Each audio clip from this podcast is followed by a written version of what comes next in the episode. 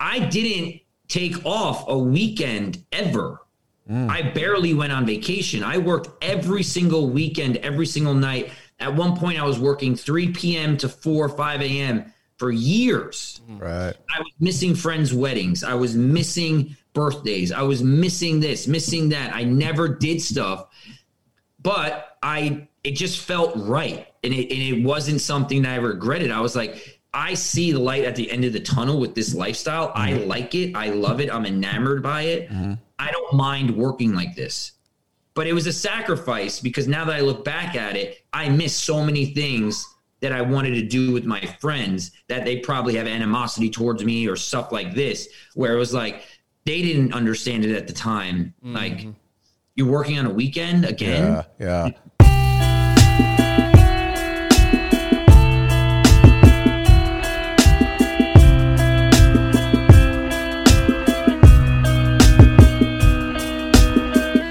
We are joined today by a very special guest, Yeah. Brian Mazza, which this white boy from West Texas, that, that's a hard name to pronounce. Yeah. But I think I, I think I nailed it. Did I, did I nail it, Brian? You nailed it. All you right. nailed it. Perfect. Perfect. So Brian is a fitness entrepreneur and founder of the High Performance Lifestyle Training, whose goal is to create an environment where like-minded people are looking to be more efficient in all areas areas of life where they can come together. And I tell you what, man, what a mission to bring people together who are trying to be efficient, trying to be better. Uh, we love that, man. So welcome to the show. Thanks for coming on. Thanks for having me. It's been, a, you know, I know we had a bunch of back and forth trying Yeah. to make this happen and try to do it in person, but you know, travel schedules have been hectic for everybody. So I'm happy that I'm able to uh, jump on via Zoom. Yeah. Thanks for Yeah, having me. yeah, man. Thank God for 2021 and technology because you know, yeah, it's not as good, but you sound great. I mean, Yeah. and the, just the technology that, that allows us to connect with people from all over the world. It's it's pretty amazing. And your So, cameras back at home, brother, are awesome. Whatever you're utilizing, it works. It works. So, hey. Brian, we want to go back. We want to tell your story and and, and, Sure. and tell the journey of, of, of your, your life and also I want to go back, man. Where were you born and raised, and what was the family dynamics like? Sure. So I was born and raised in Westchester, New York. Uh, my father was a school teacher and assistant athletic director, um, and my mother was a hairdresser. Uh, I have an older brother who is 10 years older than me, and an older sister who's three years older than me. So I'm the baby of, of the group. Um, the dynamic was was really something special, and I was very fortunate the way I grew up. Uh, my father and, and my parents were very very present. Um, I was very lucky as well having my dad as a school teacher because he was able to attend all of my games or practices or able to travel on the weekends and, and do certain things that unfortunately a lot of fathers that might have really crazy jobs or really really high paying jobs don't have that luxury because they're traveling a lot or they're working in Manhattan and were never able to come home super early. So I was very fortunate then and didn't realize it obviously then as a kid. But um you know, my father still to this day is my best friend. Uh, very, very close to my parents and very close to my family. Um, I was also very fortunate because my dad, being super involved, anytime I wanted to go run routes, he said yes. Every time I wanted to go, you know, take ground balls or, or swing or, or have a catch, he said yes. If I wanted to run routes and jump in the leaves because we were watching, you know, we were watching the HBO um, football highlights, you know, with all the guys on Friday night getting ready for Sunday or whatever. So my dad never said no to any of that stuff. Uh, I was having a conversation with my um, son, who's four, the other day, and he was like, "You always ask me to do all these things with you. Why?" And I said, "That's how I was. That's what you know, Grandpa did with me. He wanted to go to the deli. Let's go, Brian. You want to go to Home Depot? Let's go." So I always wanted to be with my dad because we always did stuff, and I, I- just felt included. So I, I really try to do that with my kids now. Um, and you know, my mom, she she's quiet, but when she spoke, you paid attention. Um, and my mom, you know, videotaped every single game, came to every single game, was super hands on. Uh, having an older brother who was a who was a phenomenal athlete, I looked up to him and his friends, and I think that that really gave me a big competitive edge as an athlete as well because I was always playing with guys like ten years older than me my whole life. Um, and my sister was a rock star too. You know, state champion in field hockey, phenomenal athlete as well. Um, really great entrepreneur. So I got a lot of my entrepreneurial skills from her, not from my parents. Um, so you know, I, I have to say I was very lucky the way I grew up. A lot of unconditional love. I had a lot of respect for my parents growing up and never wanted to let them down.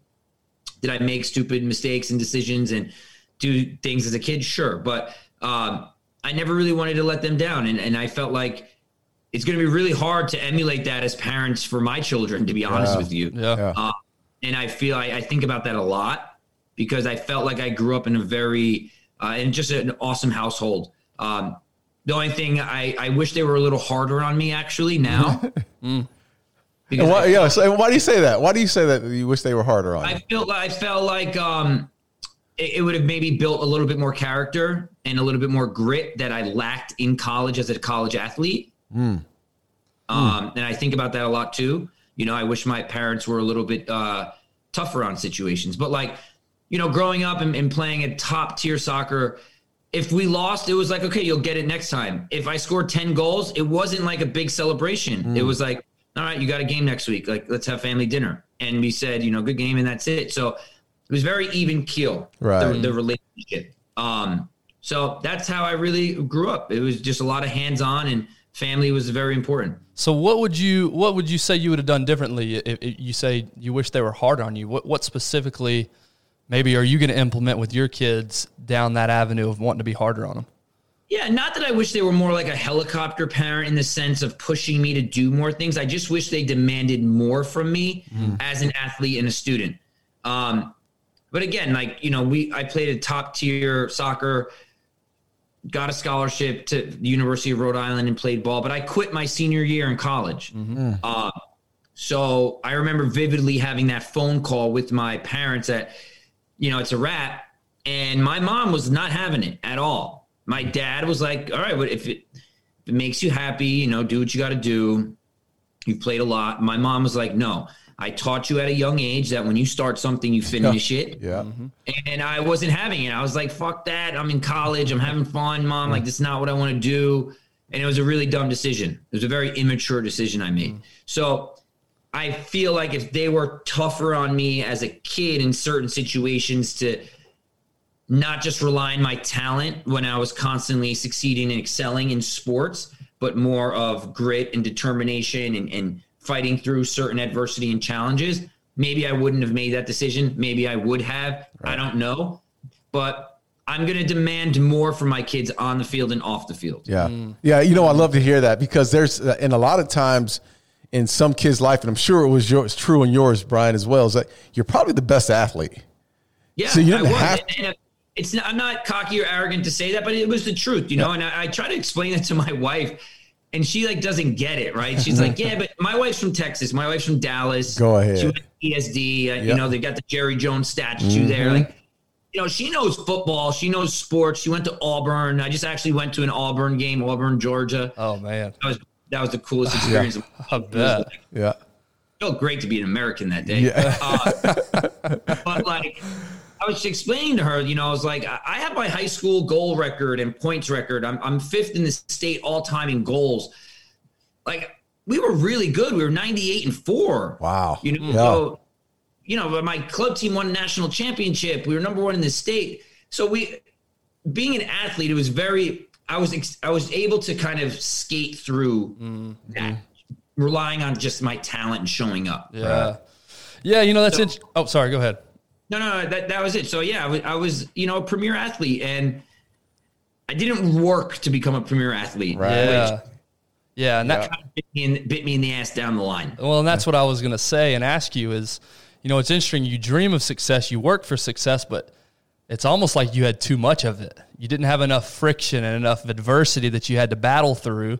So that the first time in college that you know you had other prior, you know, competing priorities, you didn't really get that. That was the first time you really faced something truly. You're a hundred percent right. I mean, I remember like my dad would say the first time he took me to go ice skating, I was like flipping out. I didn't want to ice skate. You know, I was playing varsity in eighth grade then. And, you know, Mm. like it was just so easy for me to adapt there or playing soccer and then playing varsity in eighth grade and being the leading goal scorer then. And then, you know, just dominating 40 goal season after season or baseball or all of these things. I didn't really have any adversity that way. It was just, I was like, wow, this is this how it's just going to always be? And, you know, you're right. And I didn't think about it that way. College was the first time that I kind of got punched in the face mm. with certain obstacles, whether they brought a kid in from South Africa. I was like, why the fuck are they bringing a kid from South Africa? Like, you just recruited me, and I, you know, and I like, Right. got so bent out of shape about it. Yeah. Uh, and I like tried to kill the kid. Like, I was like, this, he's not going to take my spot. Uh-huh. Or like just new recruits or my coach. I thought my coach was being mean to me, but he was demanding more from me. Mm-hmm. I needed to be coddled a bit more because my club coach would, would coddle me, but I would dominate. So I was like, you're not coaching me right. The bottom line is I was the problem. They weren't the problem. Maybe they could have done things a little differently because I know you really can't coach all athletes the same way. Right. Yeah. Um, and that's just the, the God honest truth. Some need some need to be yelled at, some need to be hugged. Um, yes, but I wish I faced more adversity as a child with sports and certain things in life because I, I would have probably been a better athlete. Right. But what are you gonna do? Yeah, you know, you you it's refreshing to hear you take ownership though. You know, and, and I'm sure you wish you would have done more of that, you know, when you were going through it, but at least now you can you can look back, you learn from it, you take ownership of it. Now you can pass it on to your kids so they don't make that same mistake. I I will say though, listening to some other podcasts and things that you've done, you did mention that you were a hard worker as a kid. So it's not that you you know lacked work ethic or anything like that. Tell us about your work ethic. You talk about going to the deli as a young kid and, and having Yeah, to like, work know, long I- I hours always- and I always worked as a kid. Um, and it's it wasn't like I, I think it was just that my parents like you're just gonna work like that's what you're gonna do. Well, you go- I was going to say, was that your choice or was that your parents' choice? I think it was more of my parents being like, you know, you want some extra money to do things, Mm-hmm. you can work. But now that I look back at it, like whenever it snowed when I was a kid, I would shovel the whole neighborhood and Mm. make a hundred bucks, right? I always did that. That wasn't them telling me to do that. That was just like, wow, I'm, I'm just gonna be an energized kid and go do something and Right. make some money. So I always did that. Then I detailed cars for a while as a kid in my neighborhood. Like, I, I always saw my dad wash his car and take care of his stuff really well. Um, but then when I wanted extra money, I would always work at the deli that my father would go to and just help out, you know, like do like clean the garbage, do stuff like that. Every summer I worked at a country club or what did whatever. I valeted cars with my best friends mm-hmm. for the longest time. So I was always working and I think that's what really gave my love for hospitality because I was always interacting with people Yeah. Mm-hmm. and I met so many different people and the dynamic was great which allowed me to just I think become a bit more advanced in my personal skills with people Yeah. and feel comfortable to talk to adults or talk to people of power and you know try to get things out of certain situations and not ever feel nervous or lack confidence in that mm-hmm. in that world. So when i was ready to become an adult and go have to get a career and figure my life out I was never shy or, or nervous that it wouldn't work out because I knew that I was always going to be a hard worker no matter what. Man, you cut your teeth. That is so impressive. Like, how many kids today? I'm sure you're going to do the same thing, probably with your kids. Which, uh, and I, I'm going to do it. with My my youngest is you're going to work. You're going to do something in the hospitality and serve someone else because That it is. so awesome. It is the and you know so many people reach out to me like, "Hey, my son doesn't know what they want to do," or "I don't know what I want to do when I get out of school. I have a degree. I might go get an MBA." I'm like, "Do all of that. That's great. Go get your, your degree. Go get your MBA if you want, but go work at a bar."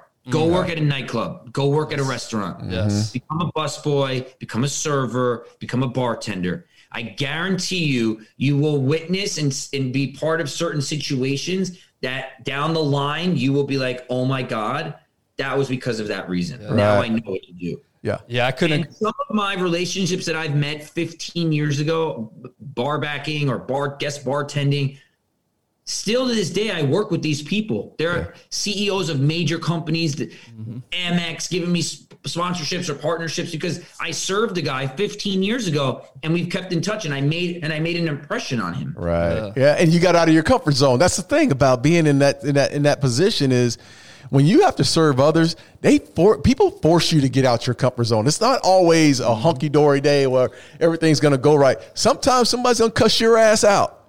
And it might not be your fault, right? It exactly. might be like the, the, the, kitchen's backed up or the bartender made a bad drink and you're serving them and you have to deal with that situation and you need to either, you know, you need to put water on the fire and calm it down. And you need to figure it out. And I loved that. And I learned a lot of that in the Hamptons, actually. When we had a nightclub in the Hamptons, you know, we had, it was a premier nightclub.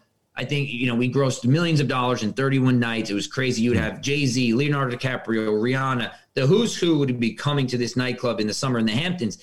And I worked out front with Rachel Uchitel, um, mm. as you guys probably know yeah, who that is. Yeah, yeah, yeah. Yes. She was like my real first boss in this world. And we can get into that whole story. I spoke yeah. about it on, on Nick Bare's podcast, but you know, she taught me so much about hospitality in terms of when you have and someone wants something in the nightclub world or the bar or the bar world, and you can get something like that for someone or check in on them, mm-hmm. you're as good as gold. Yes. Right. And, that, and, you are like put on this pedestal and they will always take care of you if you could take care of them that way. Yeah. Yeah. No, I, I couldn't agree more. I, I talk about, I've got a four year old and a one year old, and, and I talk about this all the time.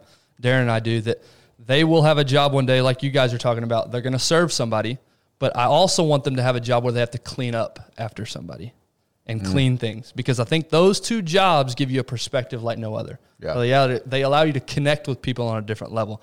But getting back to your story, let's let's go back to your senior year. What was the final straw for you? What made you say, "All right, I'm done. I'm out. This this, this dream I had to be a professional soccer player, it's not worth it anymore. I'd rather be done and just do something else." What, what was that final straw for you? So I was dating this girl, and I, she wasn't the reason why I quit, but I was having a lot of fun. Um, you know, I also went to college with two of my best friends from one from my high school and one from another school, and uh, a guy and a girl. So they were both in the Greek life. So I was, you know, in the sorority world, having fun, Now in the frat world, going to these parties, and I was just like, you know, I already won an A10 championship, been to the tournament. It was dope. It was really fun, great experience. But I really didn't vibe with my coaches from mm-hmm. day one. Mm-hmm. From day one, I never vibed with them even when we were in Europe with them, the way they would speak to me, that they also didn't really like me because I was from New York. Uh, I was by like really close to the Bronx, and they're New England guys. Hey, I, don't mean, I don't mean to laugh. Don't don't I was mean, like the Guido Yankee, right? And they didn't like it. Yeah, you know what? I don't mean to laugh. I, I, I don't mean to cut you off and laugh, but uh, there's not a lot of people that like a lot of the New Yorkers, man. New Yorkers are, dude. You guys are rough. But until you get to know you. Like, I came in with a headband. I came in talking all this shit. So I, I Swag on 100. I did it to myself a little bit. But anyway, so I remember just, you know, I was hurt. I hurt my hamstring and I didn't go into camp fit because I was just, you know, that kid. Um, and the season wasn't working out in my favor. My fault, 100% my fault. And I remember I got hurt and I didn't travel one weekend and I was really pissed off about that.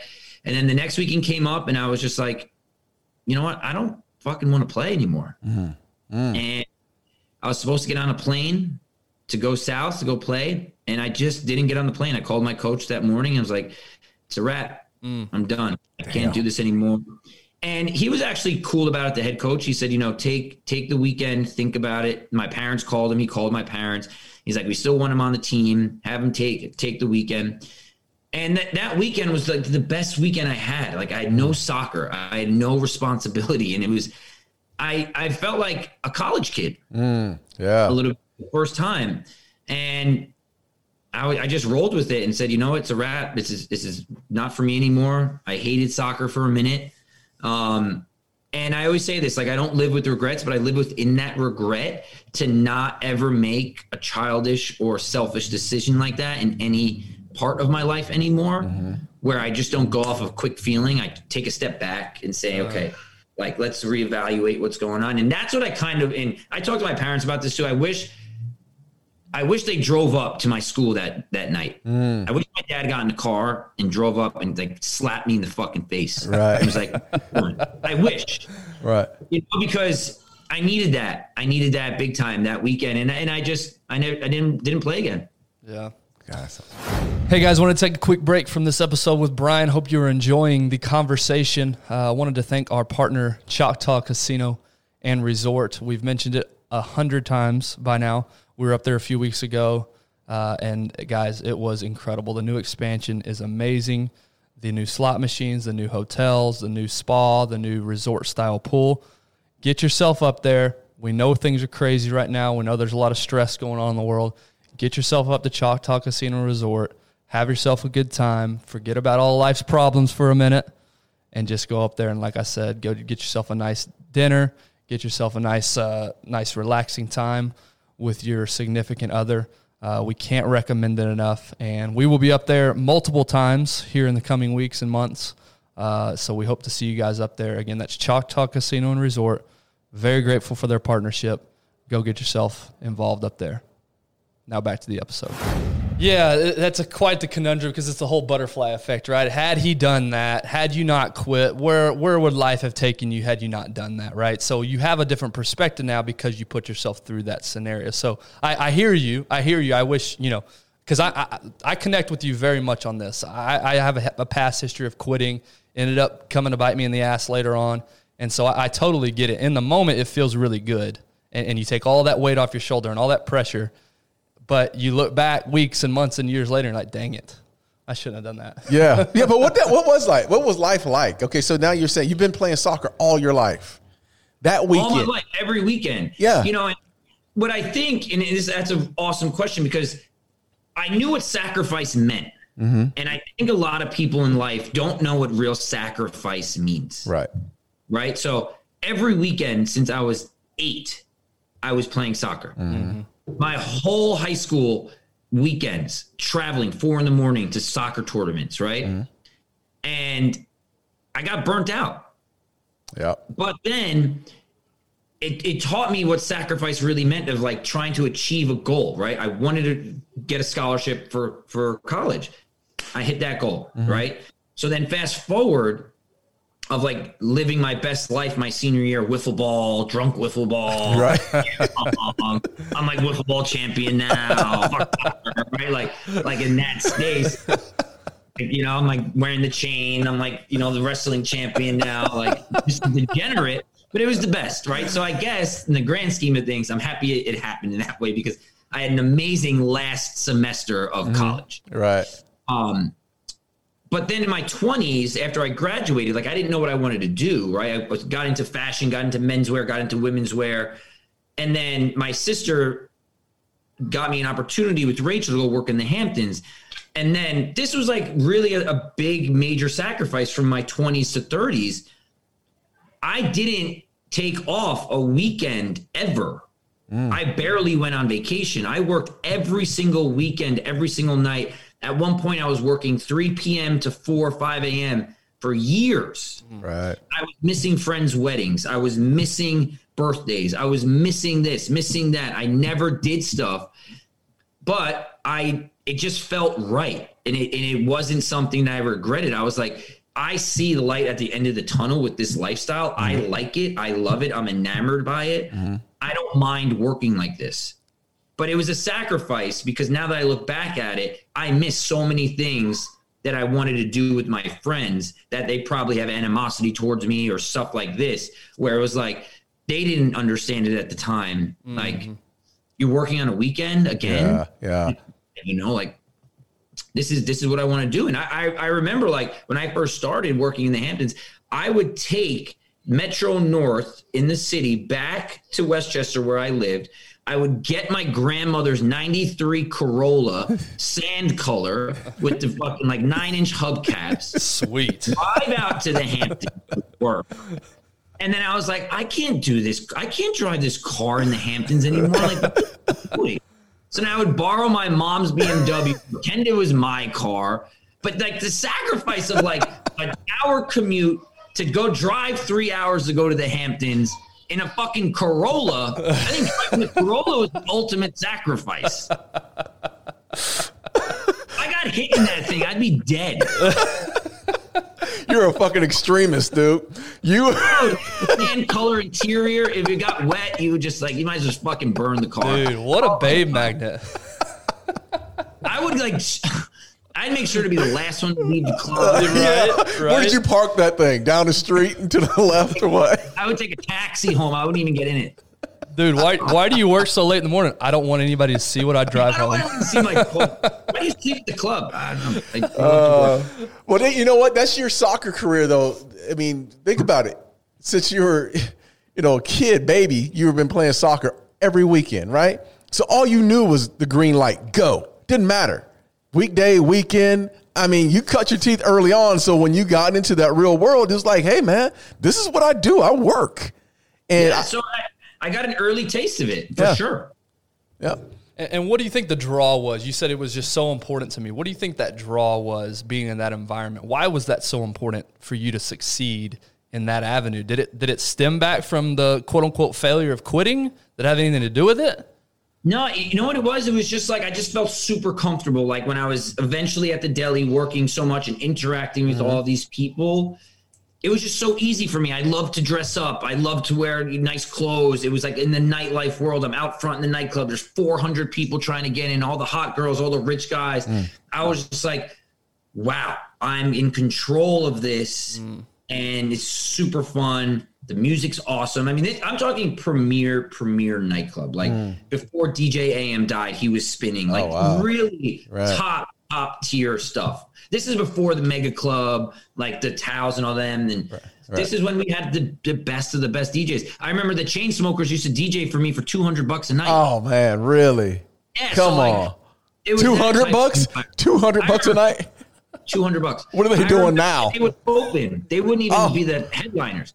Um, I remember Leonardo DiCaprio coming in reading a script, like Wow. at the at the table, right? So Hmm. I was like, "Holy shit! This is the access that I have now. Like I get to interact with him one on one to make sure he's all good. Hmm. Like I can make a real big impact." Now I know down the line if I might need something if I ever became close with him, right? Like I could pull that card. But I was running like work working with like I was taking the Nike CEO to his table or Hmm. Victoria's Secret CEO to their table or the CEO of BlackRock or what it was just like wow, I have access now to these people. They text me, they want something. Mm-hmm. I'm now in their circle. Right. You know, I'm not friends with all these people, but Right. I had access to them. How old were you at this time? 22. You imagine 22 in the Hamptons? No. No, dude, it was wild. Like, so wild. Oh my God. And then, you know, we would start drinking at like three when the club was slowing down a bit. And then the party started, right? So I was like, this is, and you didn't get hangovers at 23. If I had a drink now, I'd be dead, right? Like, back then it was just like game time. I was making cash. It was all cash then. It was, it was just So how long did you do this? What was this this lifestyle? And this is a hey, man, 10 years in the Hamptons. 10 years. Boy, you're burning it on both ends for 10 straight Ah. years. Burning it. But in that in that time, we created a hospitality company during that that mm. ten years of the Hamptons, and then we created a premier, you know, big bar, big sports bar. We did that. That blew up. That was mm. amazing. You know, and we created the Sunday Fun Day. Like we really were the first group to do the Sunday Fun Day football party. Mm. And you know, I, this is crazy. Like I remember my friends would go to the Giants game, mm-hmm. right at the one p.m. Giants Yep. game by four o'clock when that 1 p.m. say 4:30, all the Giants would be at the bar before my friends came home sitting in Oh traffic. man. I'm talking about like we'd have Plaxico Burress, we'd have all these people. Then if they were playing, um, who was the, the the freakish athlete? Uh, Tight end or no, he was like a linebacker. Um, Kearse. uh, oh Jevon Kearse. Jevon Kearse? Yeah. The freak. Yeah. Yeah. One when they were playing them, we'd have to sit him at different tables, or it was like it was madness. Like the whole G Men would be there, the Jets would be there, Yeah. Victor Cruz, his whole crew. Yeah. It was a wild time. So like I was so used to that, so it wasn't something that phased me. But we knew how to operate and figure it all out because of our experience in the Hamptons. Mm-hmm. So creating a premier brand like that was was super fun. Yeah. Yeah. So you mentioned you you spent 10 years in this lifestyle. Then where did you go from there? What was what So it was kinda- around 13 years total. Uh, but during that time, towards the end, I was partying really hard, going out, being being that guy, right? And I had to be that guy for the business.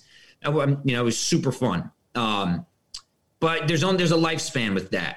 And i started to realize the lifespan when i just didn't start when i s- stopped feeling really good healthy health wise um, my hangovers were were bad. And now i i was probably like vice president of the company then um, and then i eventually became president and i think it was after my wedding right where i had a really bad night out totally blacked out like just a disaster and I woke up that morning and I told my wife, I was like, I'm I'm not drinking anymore. Crap. I just can't I can't wake up feeling like this anymore. And she didn't believe me and no one else believed me. And now I'm coming up like six years n- not really drinking. Um, which is crazy. But I made that decision. And once I made that decision, then I started to realize that this nightlife bar scene, restaurant world isn't for me anymore. Right. It's not aligned with my moral compass of how I want to be as a dad eventually, how I want to go about it as a person. Um, and that's when I started taking fitness a lot more seriously. And I was like, I can't do both. You just simply, as you know, as a premier athlete, like you just can't do both. Right. It's impossible. There's Right. time and place for sure, but you can't burn it on both ends. You can't get hammered and, and expect to have a good game. So I made that decision, and it was the best decision I honestly ever made because my life just became that much better. I became that much more efficient. I made more money. I started getting more deals, and things just started to really take off for me on a personal brand level, which ultimately made me realize, wow, I can exit this hospitality world now and not really skip a beat in terms of professional world and the sky's the limit there's no ceiling for me um, to be who i really want to be and live the life eventually who i wanted to live Was, was there any anxiety? I mean, first of all, let me go back to this. When did you meet your wife? Your your your wife now. I met my wife the night before hurricane sandy so i think that was t- 2012 Okay. 2012. Okay. All right. So you met her when you were you when you were burning it on both ends. You that's when you I met. I, I remember, like, I was on a date with another girl up. She, she was upstairs in the VIP of my bar, and I was just getting set up with my wife to throw her a party, um, for throw her a dinner, and then we put two and two together that were supposed to be set up, and. I remember, and this sounds really corny and cheesy, but I remember the first time I saw her that I was going to marry this chick. Uh-huh. Man, Meanwhile, I'm see, with, wait a I'm with minute. smoke show who's upstairs. I'm like, this is crazy right now. What what do I do? But you know, I was like owning my bar, running around like a maniac. We went to go see. I was on another date. We're going to see the Weeknd before the Weeknd was Yeah. even cool, right? Like, Yeah. But I'm like the whole time thinking about this other chick who I'm setting up this dinner for, and then we had a we had a bar in Vegas. So that next morning before Hurricane Sandy starts, I was going to Vegas two times a, a month too. So mm. like, you want to talk about disaster? Right. Yeah. biggest disaster. So I'm in Vegas. I'm stuck in Vegas for like 10 days because of Hurricane Sandy. And me and my my wife just kept talking the whole time. And I was like, wow, this is gonna be dope. Then she moved in eight months. It moved in after four months. Eight months after that, we're engaged. Oh man, that's awesome. That's for awesome. you, yeah. man. Yeah. Good for is. That's one. Uh, yeah. So, but you know what? That whole transition of yours, there had to be some anxiety of knowing that you were going to leave the hospitality industry. Because look, let's face it, most of those that are, most of the people that are in that that space, that hospitality space, and they're burning it on both ends and they're living that lifestyle. That is a transition that a lot of them can't make. They just you can't. It's almost like a football, like an athlete. You're doing this for Yeah. 12, 13 years, and then all of a sudden I have to be a professional and do something else. Does that transition doesn't happen that way? Was there any anxiousness of leaving that lifestyle and going into the professional world?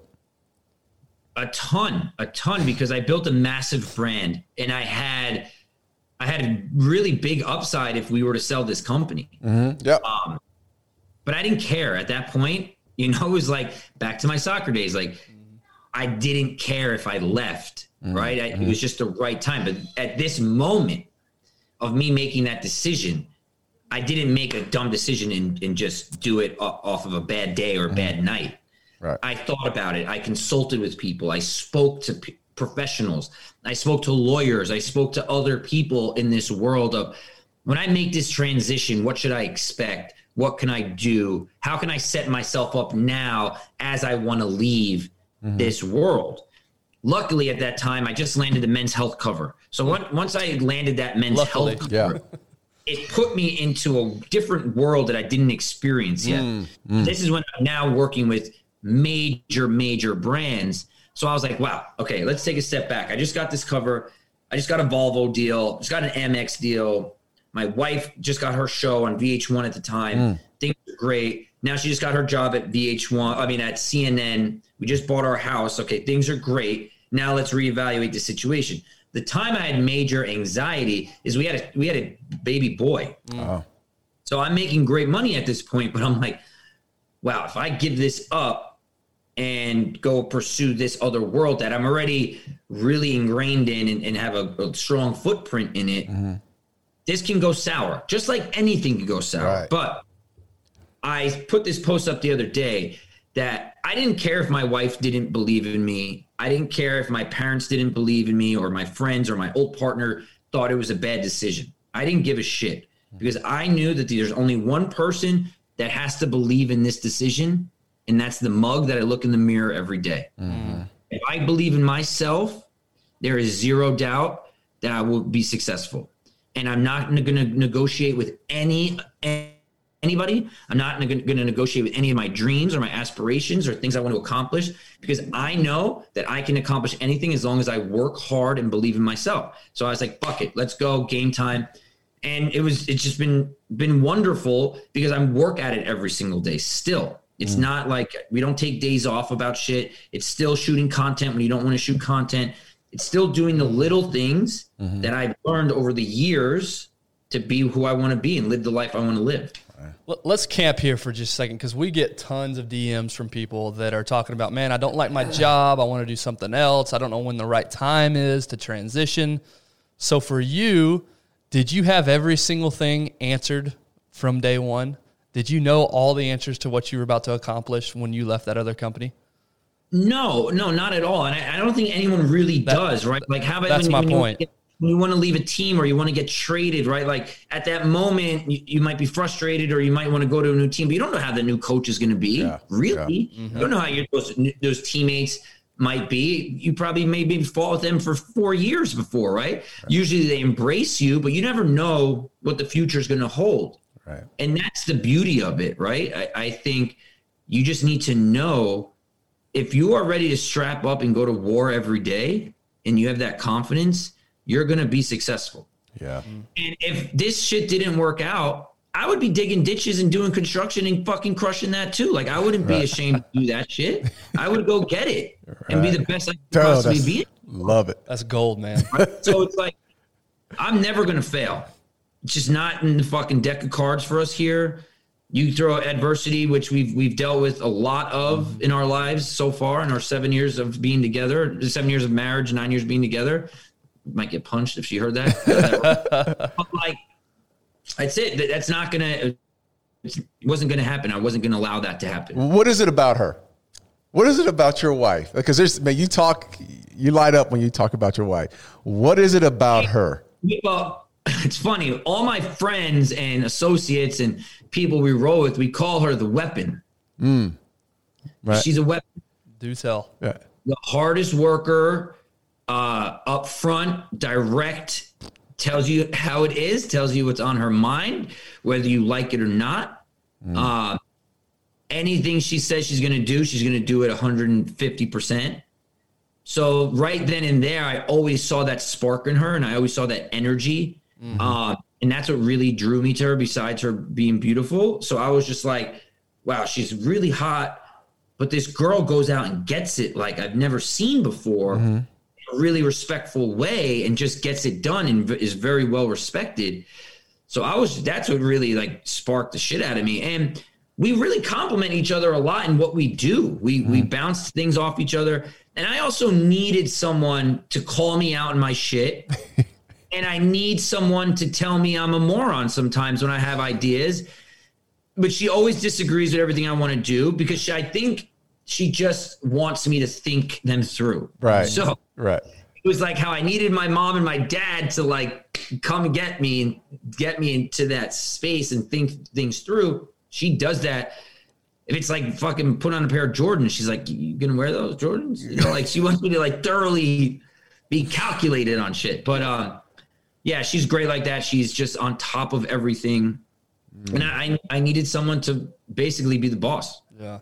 So you make the transition, you do your own thing, you're confident, you're ready to get after it. Were there any points though early on where maybe it didn't look like, uh oh, this may not go how I thought it was going to go, or did it kind of just go smooth sailing the whole way? Yeah, so like a little bit in the beginning, it was a little rocky just as I transitioned kind of at the wrong time of year. So it was like right around December into January where a lot of the year was wrapped up in my world in terms of advertising marketing. So I kind of had to wait for the spring to pop off. But this is when my wife was, um, this is how HPLT started. So this is when my wife is pregnant with our second kid and we're on our baby moon, right? Because people do baby moons now. So we're on our baby moon in Miami. And I'm reading and listening to this book by David Goggins. Mm. Oh. I'm like, this guy, is- who the fuck is this guy? We all say that when Yeah. we read David Goggins. I need to meet him. So we're in we're in Miami, and I've been thinking about this idea for a long time. So I'm like, I know how to throw events really well. I know how to get people together really well. I have a very strong network of people. Mm. What if now this is when I'm like full blown fitness, Johnny fitness, Johnny doesn't drink, Johnny runs, Johnny's shredded, all this stuff. So I'm like, what if I throw an event and create a company called High Performance, something high performance, right? Blah blah blah blah. So I come up with high performance lifestyle training. And what if I throw an event in the city and bring all of my fitness people together for a weekend where we have speakers, where we have really hard workouts, good dinners, great food, and see if anything can materialize, like maybe beta test this to see if it works. So I'm reading this book by David Goggins, and I'm like, how do I get in touch with David Goggins? There's got to be a way I can get in touch with him. So I Google around, I find his manager, someone puts me in touch with his manager, and I email her and I said, Hey, I have this company called High Performance Lifestyle Training. We're an event based business. We crush it, blah, blah, blah, blah, blah. Um, check out my Instagram. This is what I do. I didn't even have a deck yet, didn't have a website yet. I would like to get David Goggins to speak at my next event. And she's like, When's your next event? I'm like, It's going to be in May. And she's like, He's free that weekend, actually. And I'm like, How much is he to speak? And she's like, um, 55,000. So I'm like, Fuck. Really shouldn't Carry the really boy. shouldn't spend 55 grand right now. but I'm like, you know what? Fuck it. I'll wire you half the money. And this is on my baby. I wire her, I think like $27,000. Go back to my wife and I say, hey, so I'm starting a new company called High Performance Lifestyle Training. We have an event in May, and uh, I'm going to get this guy, David Goggins, to come speak. She said, She's "Who?" like, she's like, what are you talking about? And I'm like, um, I also wired him twenty seven thousand dollars. and she didn't speak to me that whole day. No shit. No. Oh, no shit. No way. Oh, no way. I can't believe it. Didn't speak to me the whole day. And I'm like, let me just tell you about this idea. And I kept, telling her, and I and I then I eventually sold her on it, and she was like, okay, you got you got to make this work now. So I said, all right, fuck it. We get back to New York. I, I get with my old um, graphic designer, tell her about my idea. She builds me a deck. She builds me flyers, and I just start pumping that we're gonna have David Goggins speak. Boom in May. We sell out in like fucking a week, and the money was coming in. I was like, wow, this is a real business now. Paid him his fucking fee. Then I'm like, how much extra to do a three mile, three mile, uh, 10k run with him? She's like, another 3,500. I'm like, fuck it, let's, let's go all in like gambling on this whole situation. And the event, we had 500 people at the event. We had 40 people at the summit for the three day summit. We trained with David Goggins. It was the most epic experience ever. We're running on the West Side Highway. Hmm. We're running with him. People are like, burn the boats.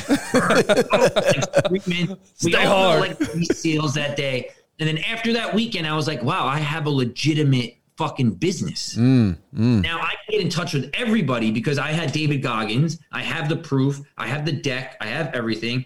And then I just went out. And I next next event, I got Mat Fraser, CrossFit Game five oh, yeah. times games champion, who's a, an animal. Mm-hmm. Then we got SEAL Team Six, and then it's just like time after time, we're able to get all of these athletes and amazing speakers and people to just create such an environment of all of these like-minded people who bring their tool bag to sharpen their tools. Right. And super cool because you have people who come and their to- their tools are like fucking unbelievably sharp, and you got people that don't even know what a tool bag is, and you bring them together, and it's just what it's magic. What happens when all these people come together and the camaraderie that's built, which brings me back to being an athlete again that Yes. I missed so much. So it's it's just been a remarkable experience, and now we have our sixth summit coming up. Um, in two weeks, we're going to be in Austin, Texas Hey, wild. Yeah, it's going to be sick in Texas, and we're launching a new format called the Games, and we're going to try to find the fittest civilian out there, and it, it's just been wild. Man. Yeah, how, that's a- how much energy did that give you though to to take that big risk and to see it all work out? I mean, how how energizing was that whole experience? If I didn't wire him the money, I would have never created this company. Right. Mm. I had to put myself and my back against the wall mm. and have those moments of like, you can do this. You've done this your whole life. You succeeded before. You've made dumb decisions, but you figured it out. Mm-hmm. This is the next next phase for you. Man. And that's go. something, man, to, to, to, to commit. And what year was this? Did you say? What year are we talking? 2019. Oh wow! Oh, so yeah. just recently, pretty. I mean, Yeah. relatively speaking, right before. Yeah. So how are things? How how have things gone through COVID? Have you had a lot of struggles in that in that aspect? Yes. So we got shut down for 12 months, but mm-hmm. During COVID, and this we could just talk about what happened during COVID and adversity during COVID. My house fucking burned down. Yep. Uh, January 17th. Yeah. Tell us that story. Yeah, this tell is us a what wild, happened. wild story. So, want to take another quick break and thank our other partner, Sleep Number, uh, the official sleep partner of the Darren Woodson Show. And guys, they are doing some phenomenal things when it comes to sleep and recovery. The technology that they've implemented into their products, into their mattresses, is unmatched in the industry. Go get yourself to a Sleep Number. They're locally wherever you are. They're all over the country. Or go to sleepnumber.com and check out these uh, 360 smart bed technology and the mattresses. And like I said, uh, they are doing some incredible things. It's a VIP type service. They'll treat you like you're, you know, a Dak Prescott or a, you know, whoever else that they're sponsoring and, and, and working with. Um, and it's just a great experience overall. So get yourself up to Sleep Number or visit sleepnumber.com to check out more. Now back to the episode. yeah, we, we had two summits, right? And we're planning our third. We were planning our third one, which was in LA. So SEAL Team Six, crazy people, awesome. Um, I now my my brand deals and my sponsorship deals are really heavy. They're dope. I'm traveling. Cash is great. Um, and you know we have our home. It's beautiful. I grew up in having my dad make fires all the time in the house, and that was like our family bonding time, and we loved it. So like you know just how I was raised. I did that here. I just got back from LA from uh, working with Under Armour. I come back. It's January 17th. It's fucking cold as balls here in New York. It's like fucking 20 degrees. So my wife's like, hey, I took off the rest of the the day. It's a Friday. Um, let's just kick it at home, make a fire, have an early dinner with the boys, put them down, Netflix and chill. You know what I'm saying? So I was like, yeah, this is gonna be great. Gonna be a great night. Oh yeah. Go ahead. Absolutely. It's gonna be lit. Literally, literally, it was lit. Um, so I made it. I yeah, right. It's funny now. I made a cranking fucking fire, hot. This one is hot. Now I'm used to the smell of smoke and fireplace, just like you, people Yeah. do when they have fire. You just Yeah. smell it. So we're eating. Everything's good. The boys. Now we're very militant when we put our boys to sleep. So any new fathers out there, put your fucking kids down early Yeah. and enjoy it. So we put them down around seven o'clock, and we still do. So put fires cranking. My wife's laying down. We just, you know, we're gonna put a movie on. Put the kids to bed. So I put the kids to bed. I come back down, and she's like, "Yo, it's a little smoky down here." I'm like, "Yeah, I know, but it's really not that bad. Like I'm used to that. Whatever." She's like, "No, but look at the hi hats. Like there's some little smoke there." Um, I'm like, "You're right," but just like at you know, just like any couple, you argue about doing stupid shit. So she's like, "Go check on the kids again. I just want to make sure they're good." I'm like, "I just got off a flight from LA. I am so tired. Like I just want to chill. Can you go? No. Can you go? No, you go. Okay, fine. I'll go." So as I go upstairs, she calls my brother. Now my brother is a, a famous home inspector, has a show on HGTV. Famous plug right there, does his mm-hmm. thing. Um, as she's talking to him, he's like, "Listen, if you think you have a fire that could be between your walls because you don't see any fire or whatever, and you call the fire department and they come in and they think there's a fire, they're going to destroy your house. Yeah. Just, just an FYI. So make sure that you guys have a fire. Mm, mm-hmm. What's going on? I don't know this conversation is happening. So I go upstairs. Now, my plan was to check on the little baby first, just because I put him down last. So check on him. He was like one and a half at the time, or one, one. Yeah, I think one. And then go check on Leo. So mm-hmm. as I go up and I'm about to step on the second floor landing, I hear, Daddy, I can't breathe. Mm. mm, man. So Yeah. I even get chills thinking about that. Mm. I'm like, fuck, what, what is, I was like so confused, right? So I open his door and black smoke everywhere. I Oh, can't even. shit.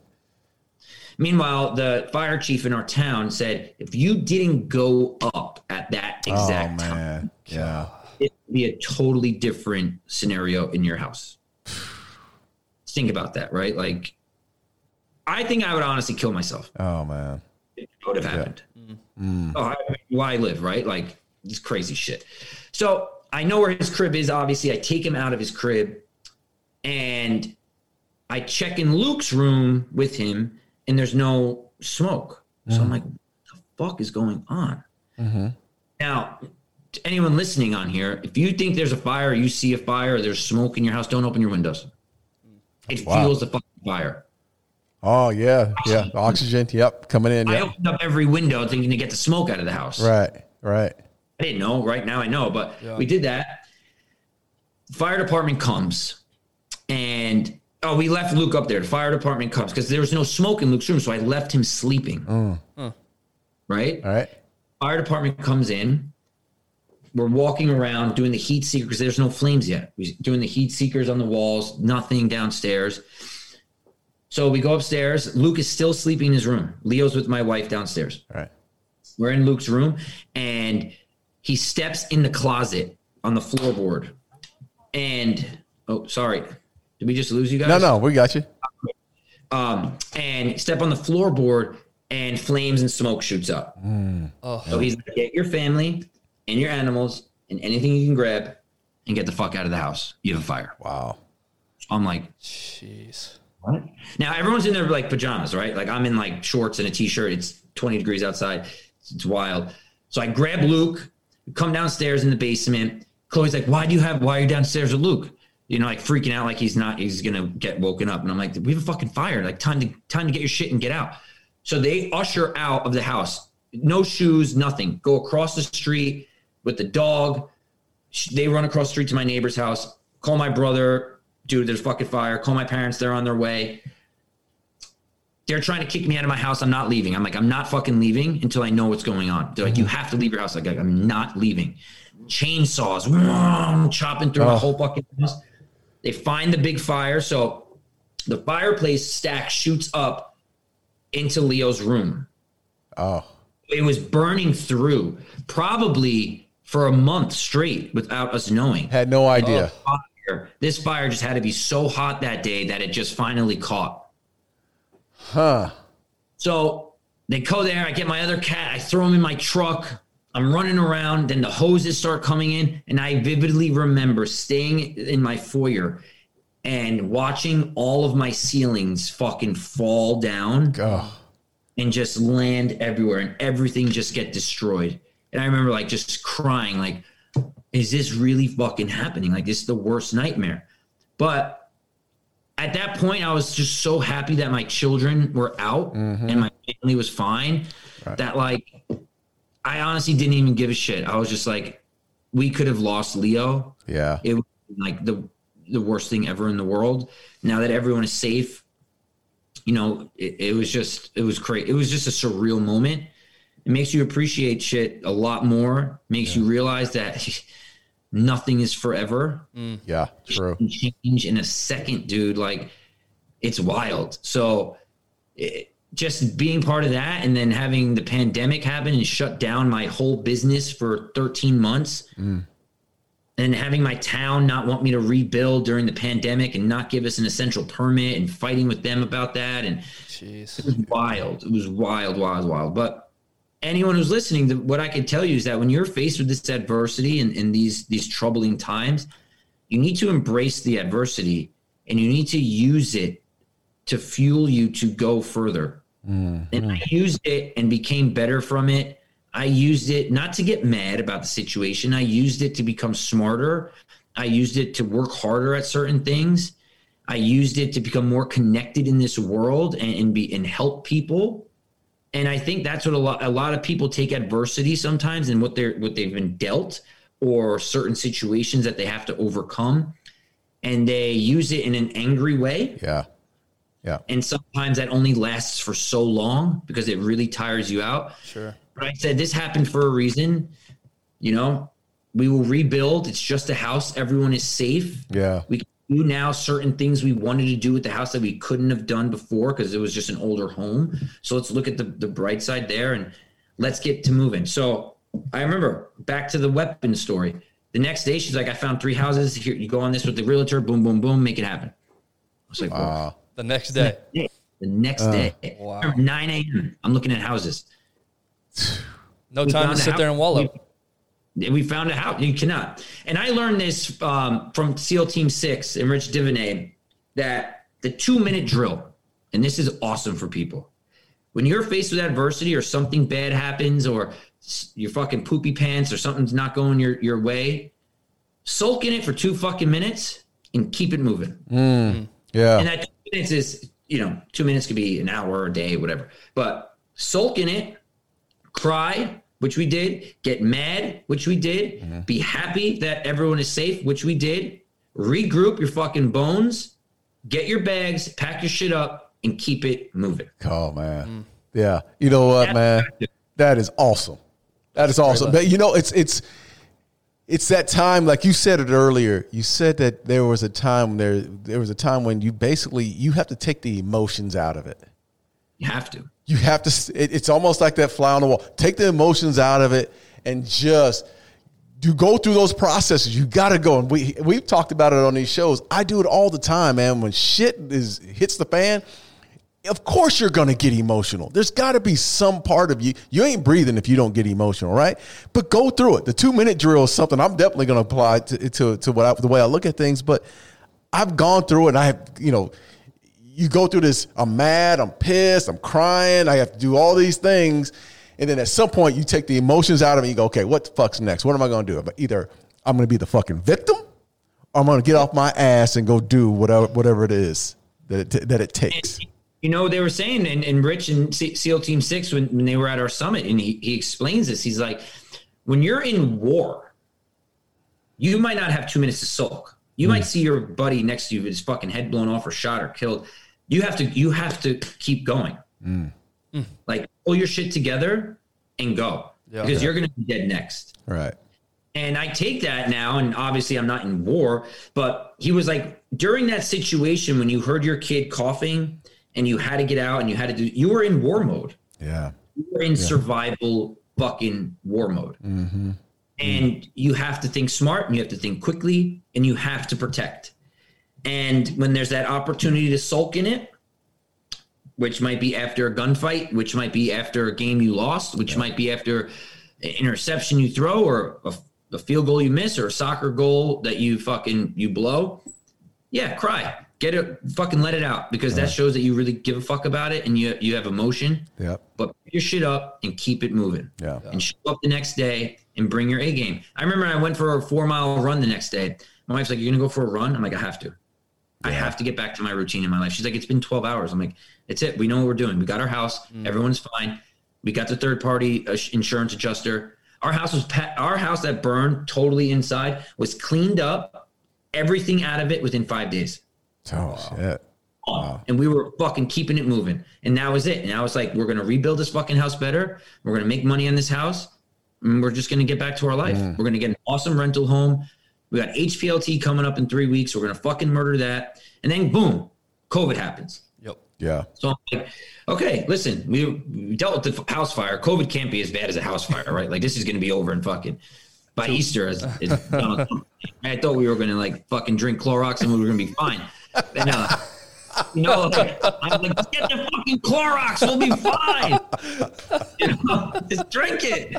So then the Clorox didn't work, and fuck, really bad. You got to inject it. You got to inject it in your veins. And then we're like taking syringes of Clorox, and then we're all fucking. Now we're all junkies. Um, so then this is going longer and longer, and I'm like, well, what are we going to do with this business? Instagram sponsorships and all these partnerships. Everyone was, you know, taking the pulse of the country and Right. kind of playing it PC and safe. So I was like, what are we going to do then? You know, I was like, we have to do a virtual summit. We got to figure it out. So we did a virtual summit, did really well there. Nate Burleson was our keynote speaker, Yeah. who's a fucking man. I Yes, love him. Yeah. And he deserves everything he's got going on for him. I am so fucking happy Yeah, for him. Nate's good dude. Yes. Greatest. So he he's such a great public speaker, by the way. Mm. Oh my god, I mean, people were crying during his virtual talk, and people he was just he is so great.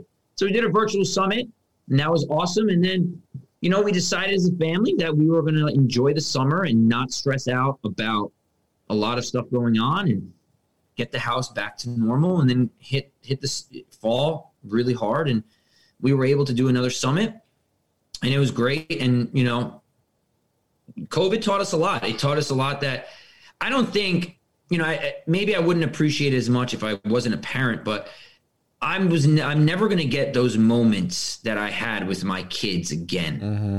where I really were able to see them grow and do bath time every night, which I missed a lot of Right. uh, with Leo, and wake up with them every morning and and just be a dad with them 24 seven. Um, times were nervous and, and we were scared with certain things, but luckily my wife was doing really well at her job still. So I just think being a, a, a dad and you know there was an awesome uh, New York Times article was about what COVID really started was it was getting the CEO back to the dinner table Yeah. Mm. Yeah. So true. Yeah. and we we kind of took that for granted for so long um that "Ah, i'll just miss dinner i'll be there tomorrow night or you know i gotta work late again tonight but i think that kind of took everyone back to maybe those dinners and working super late aren't that important Important. Yeah. Exactly. so I was able to experience that as a dad. Um, you know, and it was also tough, you know, like being around, you know, just being around each other and your kids also 24 seven is Yeah. difficult. Yeah. Yeah. Yeah. So it was a, a, you know, and maybe that's why I was running 20 miles every day, but you know, it was definitely a point where it was just like, okay, you know, you have to juggle it. You have to balance it. This is great, but it's difficult. Like, you know, Yeah. so it, it, it ended up being a, a, a great experience for us as a family because we were able to spend so much time and I was able to see them really grow. Man. Dude. Yeah, you know what's interesting here in your story, you, you don't you don't take the body blows directly. You you have an ability to pivot, it seems like, and adjust and make changes when necessary. You don't you don't sit there too long, you don't let it hit you in the face too long. You have an ability, it sounds like, to move on and adjust quickly. And that's man, that's that speaks to why you're so successful and that speaks to why you've built what you've done. Yeah, I mean, I, I don't know how that happened, right? I don't know if maybe you're born with that, maybe you're not, maybe you just um, see situations differently. But you know, I I think also you know going through IVF with both of our children and, and being told that I'm not going to be able to be a dad at one point Right. really hit me hard and i think then it was just like there's there, there's no stop button you have to now that you have your kids like everything has to you have to go and you have to work at it and everything has to work out Yeah. Yeah. um, because not being a dad now that i think about it it would be really Oh. crazy Did I, did I just hear the baby in the background? Did I just? Yeah. Yeah. Right when you said that, man. Yeah, That's right something. when you said that. so just you know that ability to or being told like i remember vividly i'll tell the story quickly you know we were just pregnant with leo we, we ivf finally worked you know i have male factor infertility so it was, it was my reason so you could think about the resentment in my Mm. marriage at point of not being able to get my wife pregnant where we've had conversations with, with i've had with her said i think you need to marry someone else because Oh, i man. don't think i'm gonna be able to give you kids Wow. and I want you to do that, right? Like, Yeah. there's gonna be no beef. Like, go do your thing. Um, so I remember vividly, you know, she, I'm working out. She calls me, hey, you got to come to the doctor. Um, I have to go to another doctor. She went to like a routine checkup and she was just like, we got to go to another doctor. I'm like, what the fuck? Why? She's like, I, I think we lost the baby. And I'm like, fuck no. I'm like, no, no, this can't be happening. Like, we did, yeah, we did all, everything we're supposed to do. We go to the doctor. I mean, she thought it was an he thought it was an ectopic pregnancy, and he's like, I can bet like this guy was so rude, and his bedside manner was so terrible.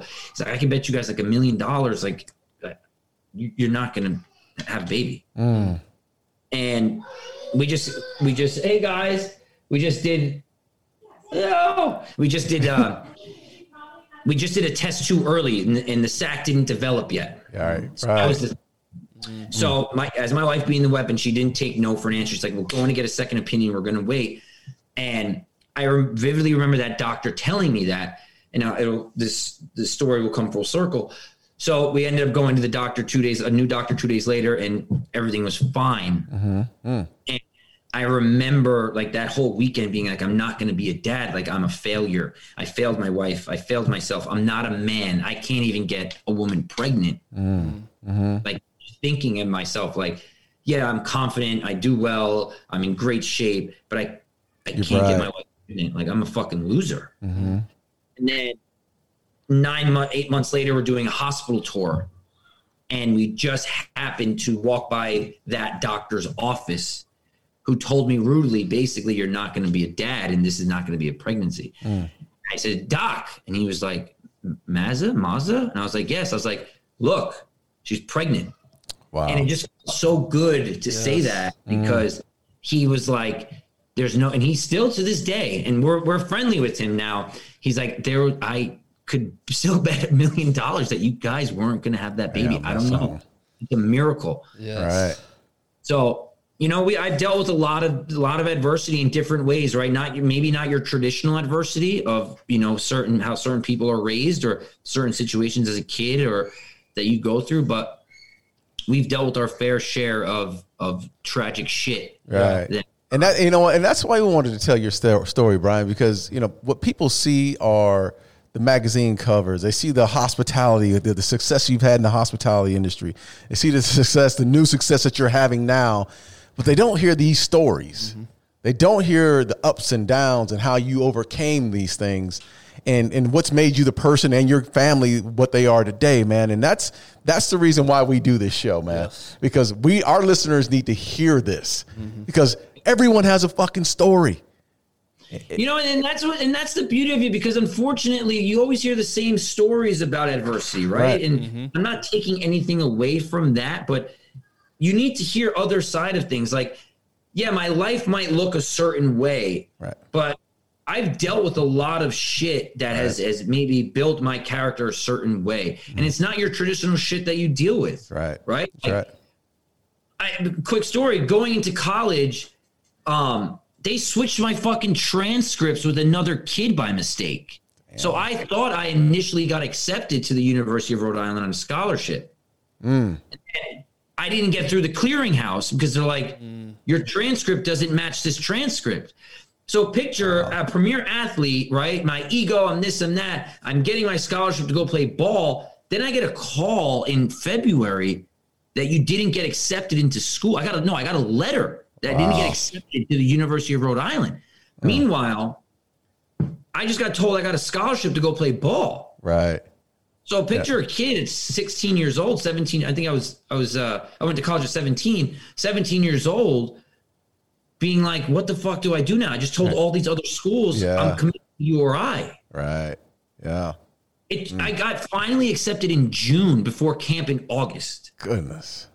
So I dealt with that shit. I also dealt with, you know, even being as talented as I was as an athlete, not getting picked for certain teams Yeah. because of politics or this or that. Mm-hmm. My daddy didn't donate a field or my daddy didn't do mm-hmm. sh- this and that, you know? And I'm like, Right. this is fucking crazy. And then being able to show up and perform and do my thing, and then a coach apologizing, being like, we should have taken you two years ago. Sorry. I'm like, no fucking shit, dude. you know, like, so I've always had that little chip on my shoulder. Um, I always had a little bit of insecurity about performing and, and being who I wanted to be. So, you know, I, I think you embrace that adversity. You, you, you kind of just prepare to fight every day. Um, and I'm happy to do it. I got one more question before we go. Yep. Right before we go to your last question. What's your take on that victim mentality? Just in general, victim mentality. Uh, yes. listen, sometimes the cards that you're dealt, you you can't fucking control that. So I'm never going to put myself in a position to allow anything that has happened to me out of my control to control my destiny. Right. I'm not going to be that victim. I'm not going to do things that allow myself to be that victim also. And I think a lot of people do certain things sometimes that put them in that victim mentality. yep. I'm going to fight, like I said, every day to be the best I can fucking be. And I'm not going to ever be a victim. I'm not going to allow it. I'm not going to bring it into my home. I'm not going to let my kids fucking see it and understand it. My kids are, you know, are going to live a great life, but they're going to work. Right. They're going to bust their ass. They're going to know what failure is like. They're going to know what adversity is like. Mm-hmm. They're going to know what it's like to earn a fucking dollar. Mm-hmm. And I think if you instill that in your children, they will not know what a victim mentality is because they're going to be go getters. And I think sometimes people that don't get a taste of being a go getter sometimes because they're either told they're not good enough, they're either told they can't be successful, they're told they're slow, they're fat, they're ugly, they're not smart. That's what starts a victim mentality. But they have to think down the road. I if I live in this world con- continuously, I'm never going to go further. Absolutely. Yeah. Yeah. So Yeah. my kids are gonna work their fucking ass off. If my kids act up or become bullies or do this thing, I'm gonna whoop their ass. They're not gonna do that shit. Um, and that's just gonna be the bottom line, right? So I'm not, gonna I'm not gonna put them in a position to be a victim mentality type of person. right. I love it, man. Yeah. I love it. We're we're headed in the right direction if more of us parents take that mentality that you just described. And you know what? Like, let's bring the fucking the cool dad who's home, who who fucking busts ass, who's a leader back Yes. into the world, right? Like Yeah. it's okay to be a strong alpha dad, and we need more of that. A positive alpha dad in this world. Yeah. And I feel like sometimes this world and this this new type of shit that's going on is is taking that away. And it's it's not bad to have a strong alpha dad at home. That's right. Love it. That's right. I love it, man. There are tons of people listening. Before we get to our last question, there's tons of people listening right now that are like, "Man, I got to get more of Brian." So, where can people find more of you? How can they get connected with you? Find out about your uh, organization. Where can people Sure. find you?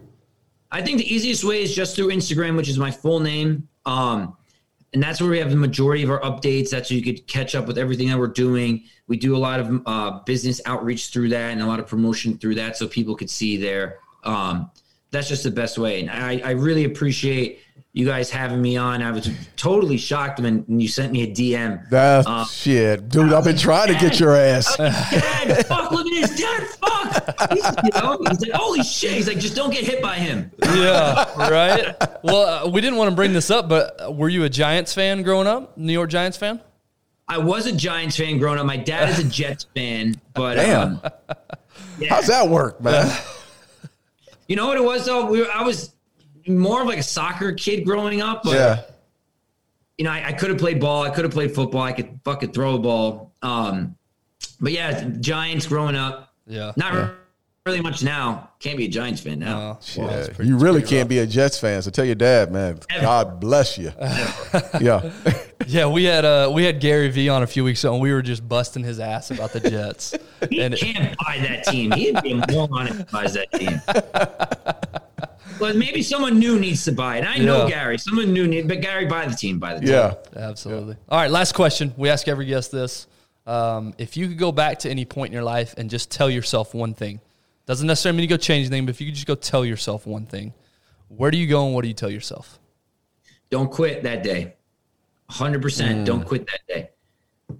That's what I say. Just stick it out. Stick it Yeah. out. Yep. I thought you were gonna go back to the Corolla, dude. Like, fuck it, just pull some- the Corolla up in the front. The Corolla. Just some 24s on this thing and ride it out. Oh my god. Whatever happened to that thing, by the way? I think my parents sold it when my grandma died. Thank God. Maybe I got it stolen. Oh man, you need to find that car somehow, some way. You need to find Yeah, that you need to car. buy it back. have my brother send me that picture and I'm going to DM it to you guys. Yeah. Yes. yeah, send it to Maybe us. like, you fucking drove that in Southampton, dude. Oh my God. Hey, I'll do you one better. I drove a '97 Chevy Malibu all through college, so I, I- I'm with you. I I know exactly how you feel. College, but now I'm like an adult. So. Yeah. Good point. Good point. All right, Brian. We know you got to go, man. We so much If appreciate guys your are in time. New York anytime, please hit me up. I'd love to take you guys to dinner. Absolutely, Brian. When you're back, when you're in Austin, you well, look, we'll, we'll, we'll Well, and, and or Dallas. I mean, yeah. next yes, right. I know you're going to Austin. The next one is in Austin, right? Next one's in Austin. My wife's actually going to Dallas this weekend. Um, and then I will be in Austin. I'm running New York City Marathon. So then I fly to uh, Austin. I'm there all week. So if you guys are around, Absolutely, man. We'll look you up. And also, when you get to Dallas, man, don't, hey, reach out, brother. Let's get together. cool. Thanks, guys. All right, man. Thanks, Brian. Appreciate you.